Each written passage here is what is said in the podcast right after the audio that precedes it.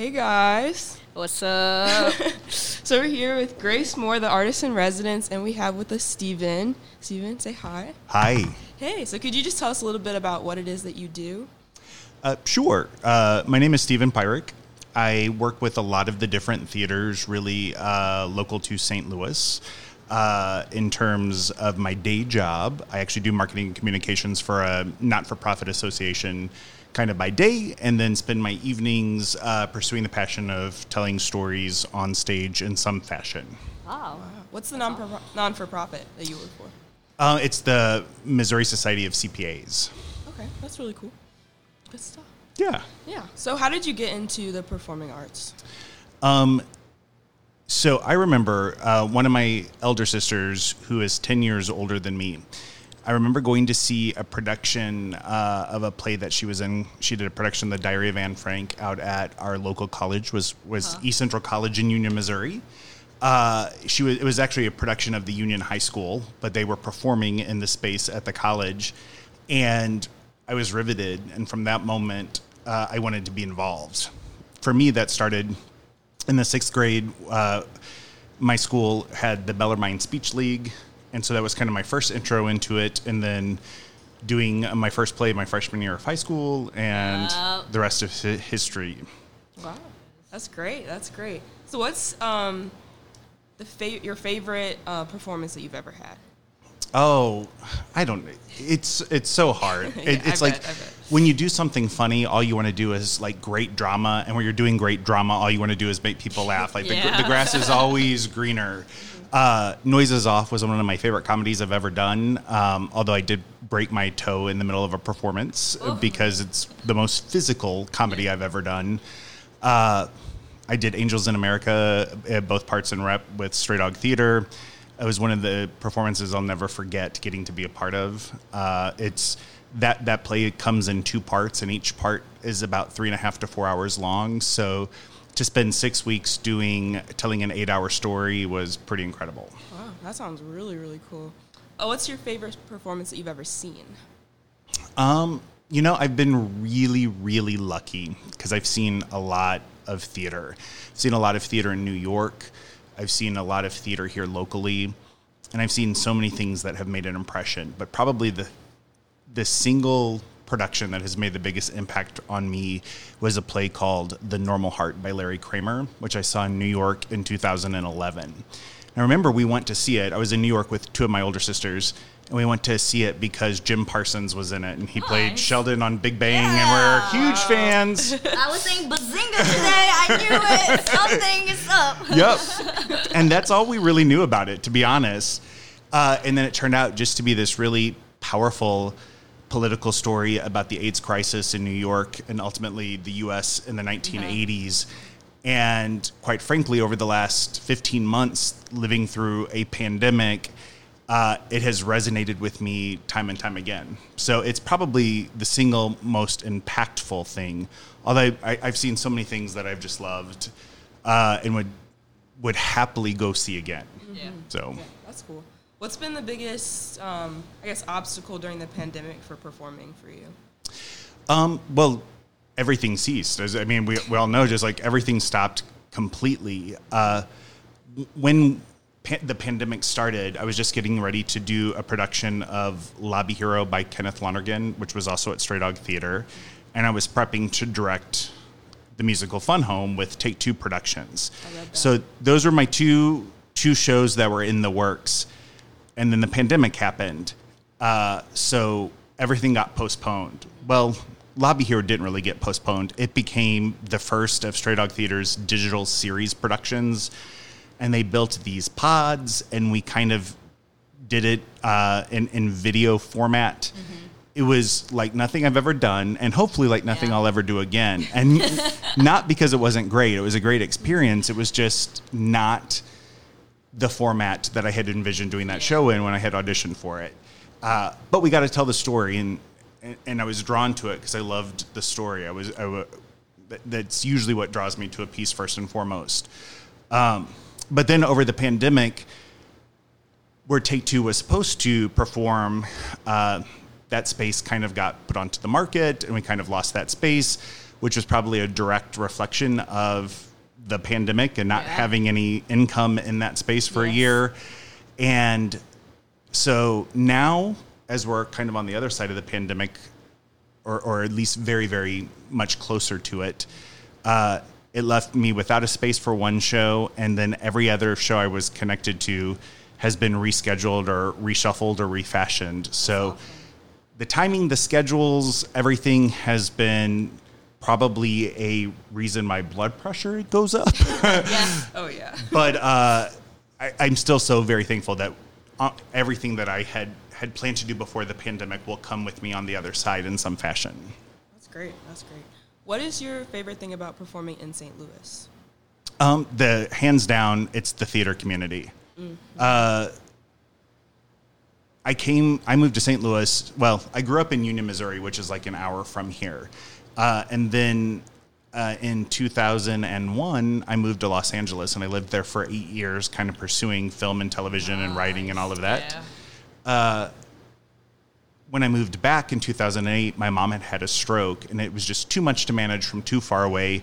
Plus, you know, in Los Angeles, everything costs a billion dollars, and you have no money, so trying to get home with short notice could be problematic. Um, so I made the decision to move home uh, back to St. Louis and kind of get involved with the theater community here.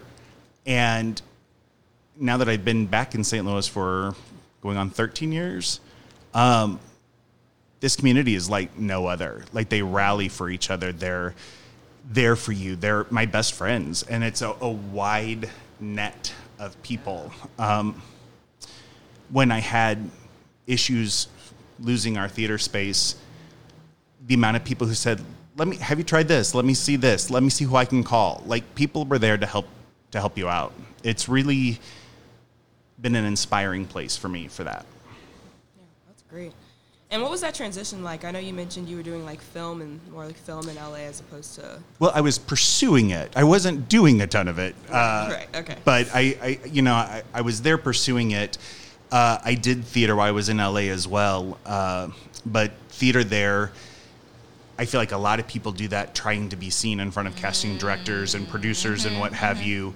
Uh, and still not bad experiences. It, it's just that the pursuit to it is a little bit different. Um, I, I'm somebody who really, really like. I enjoy the rehearsal process. I enjoy Yeah, the back diving into a scene, character. yeah. yeah. It's it's so doing the. I, I always tell so as a director, I always tell my cast, I love to have fun doing a show, but you got to know for me that first and foremost, the fun comes from doing good work, mm-hmm. and you bring that first and foremost to the stage, and then you're going to have you know come prepared, come with choices, feel feel like you're going to try something and if you fail it's okay like that's the rehearsal process but you never know if you don't try. Yeah. and that's my favorite thing like to, to be involved in an industry where failing is encouraged Yes. because you come out on the other side with stronger choices or more insight into your character that's the best I agree. So in St. Louis, how have you seen the arts positively affect communities, like in individual people or groups or? Um, well, I've seen it actually in a lot of different ways. Uh, one that I'll talk about is Take Two Productions. Uh, Take Two is a community theater group. Uh, they're actually producing Fun Home that I'm directing in October of this year. And their entire mission has always been yes, we're community theater. But a lot of community theaters stress the theater portion. They wanted to stress both community and theater equally, which means for every production that they've done since 2004, which was long before I was back in St. Louis, uh, they have found an organization or charity to support uh, as part of that production. So it's usually a, a charity that is somehow related to the show that you're doing. Uh, when we did Peter and the Starcatcher, uh, I was an actor in that show, and we had an organization that helped kids with art. Uh, when we did Next to Normal, which I directed, uh, we worked with NAMI because Next to Normal is a musical all about mental health.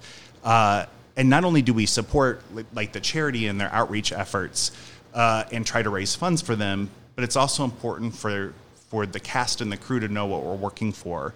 So we come we have a representative from the charity who comes in and usually gives some education. So you know, this is who we are, this is what we're about, and this is why it's important, and what what it's going to bring to the show.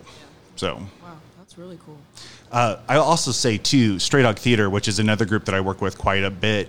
Uh, they fundamentally uh, work with the community in ways that I find really, really inspiring and exciting. Uh, they they work. Um, it's called Arts in Reach, where they're in six public schools providing uh, free arts focused after school programming Nice. uh, for I think it's 240 students in th- in six schools. I could be wrong about that because I, I, I I'm just I'm a fan. I'm a passionate fan of what they do. Uh, but yeah, it's it's really neat to see people seeing the need to bring arts into the schools and arts and how that arts can be more to the community than entertainment. Oh yeah, yeah, that's really cool. So do you pref- do you prefer, and you might not have a preference, but like producing and directing as opposed to like acting, or do you love them both equally? Uh, I love them both in different ways. I, I m- mostly have, as of late, have been directing musicals, and that's fun for me because I can't sing at all. I'm completely tone deaf. I could never be on stage singing you. a song. So. Uh, it gives me the opportunity to tell stories as a director that I would never be able to tell as an actor, uh, and I love that. Uh, but I also love performing. Like there's for me, it's it's just a matter of I'm a big believer that every discipline informs the next. So the more that I direct, I feel like the more insight I gain as an actor, and the more that I act, the different insights I have from different directors I work with. I'm also a writer, and I've written a couple of different plays that have been produced here locally and been produced in like short plays that have been produced in I think 15 states across uh, the USA. Uh, and I feel both directing and acting informs my writing, and writing informs those different choices. So it's all just a matter of learning and, and that quest to know that you can never master the arts, but you can always keep learning. So Yeah, that's super cool. Um, so what do you think was your most challenging role? Um, gosh, Every day, all day. Uh, that could be a lot. Yeah. Well, I mean, it, while, while it's not a performance role, just the role of director is always Yeah. super challenging. Uh, I, you know, if you look in in the community theater world, uh, we probably typically have six to eight weeks of rehearsals. Wow. Um, and if you think about that, in Fun Home, I have a cast of nine actors.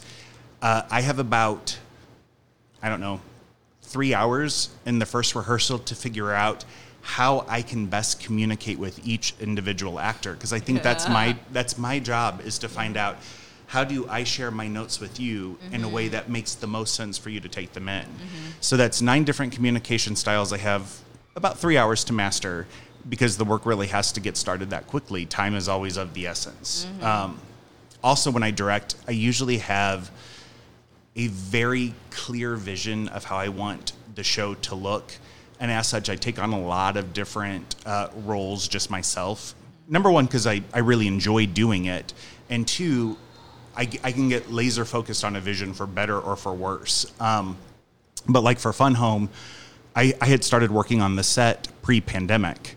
So when the pandemic happened, I had to find a place in my basement to store all of these pieces of set for a year. And then when we got it rescheduled and kind of back on the boards, I've taken everything out uh, and really have gotten to work on that again.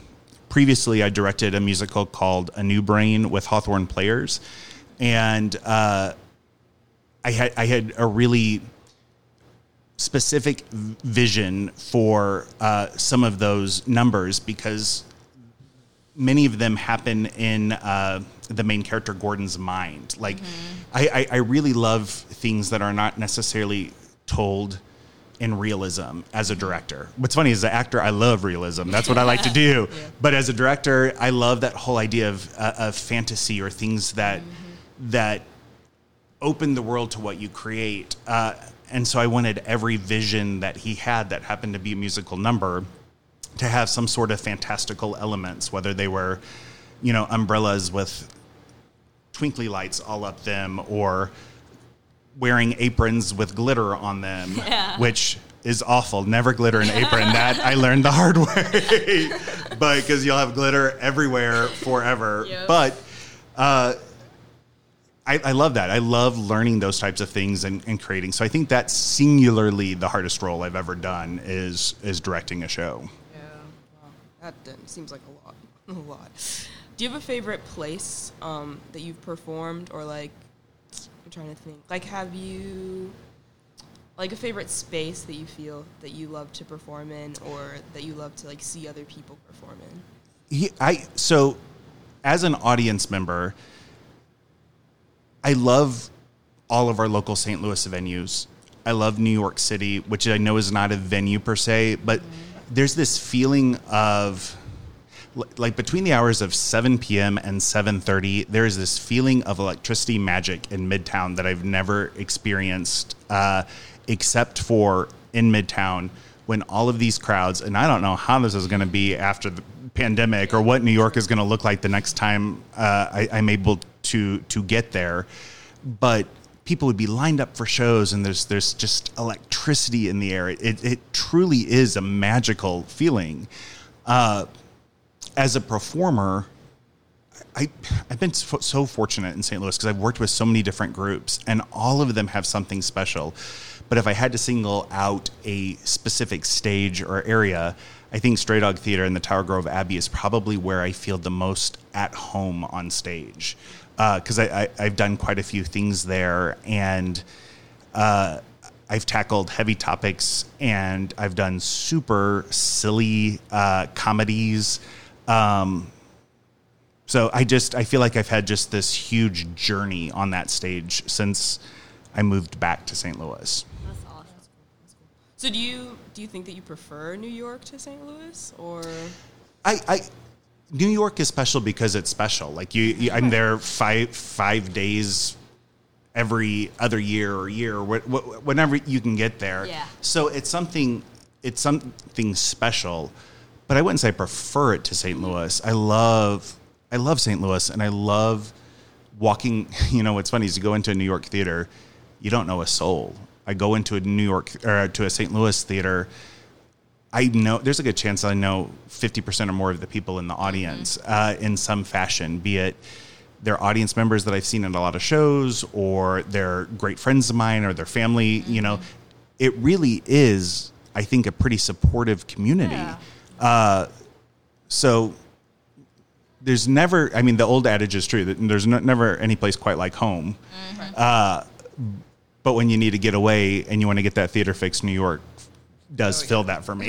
oh yeah, yeah. I've never been to. I've always wanted to go like Broadway, all that, all of that stuff. But one day. yeah, Uh, you know, I went for the first time uh, back. It, it, it was in 2006, and uh, I mean, I was I was in the right in the middle of my Los Angeles days of trying to make it out there, and it was you know just so expensive.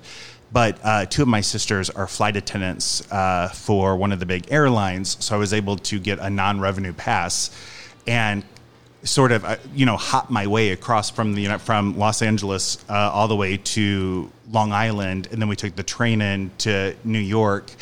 Uh, between that and Priceline and uh, the half price booth, uh, the TKTS booth in New York is where we would get all of our tickets.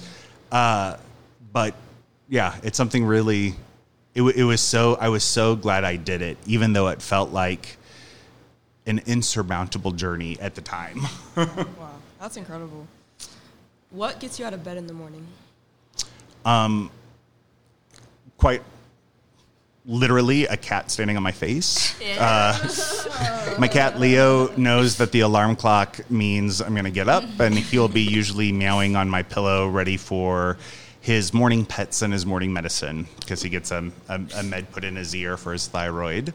Um, but you know, at the end of the day, I do my day job and I like it. I have a wonderful family. I have a great, uh, great base of friends. Uh, I have a wonderful partner. Uh, so I've got a really, really, I've got so many reasons to get up in the morning. And if none of those are filling it for that day, there's always a story to tell. Yeah, that's great. Do all your friends and family come to your shows? Um, a- as much as they can. I mean, uh, family from out of town, it can be, you know, challenging to get in. Uh, friends often are in shows running at the same time, or uh, those types of things. But as much as as much as we can, uh, we see each other shows. Mm-hmm. Yeah. That's great. That's great. Abigail, you got any questions? Any more? Let me check. Let me check. What's your favorite color? I mean, why not? Why not? Uh, blue green. Boom. Alrighty, There we go. That's all I needed. That's great. Well, thank you so much for coming to meet with us and Yes. talk to Yeah. us. Yeah. Well, thank you for having me and for for focusing on some arts conversations. Yeah. This was Yes. exciting. I love, yeah, being in St. Louis, being in this part of the city, I feel like there's so many arts here, and being at Third, yeah. well, thank you. Thank you all.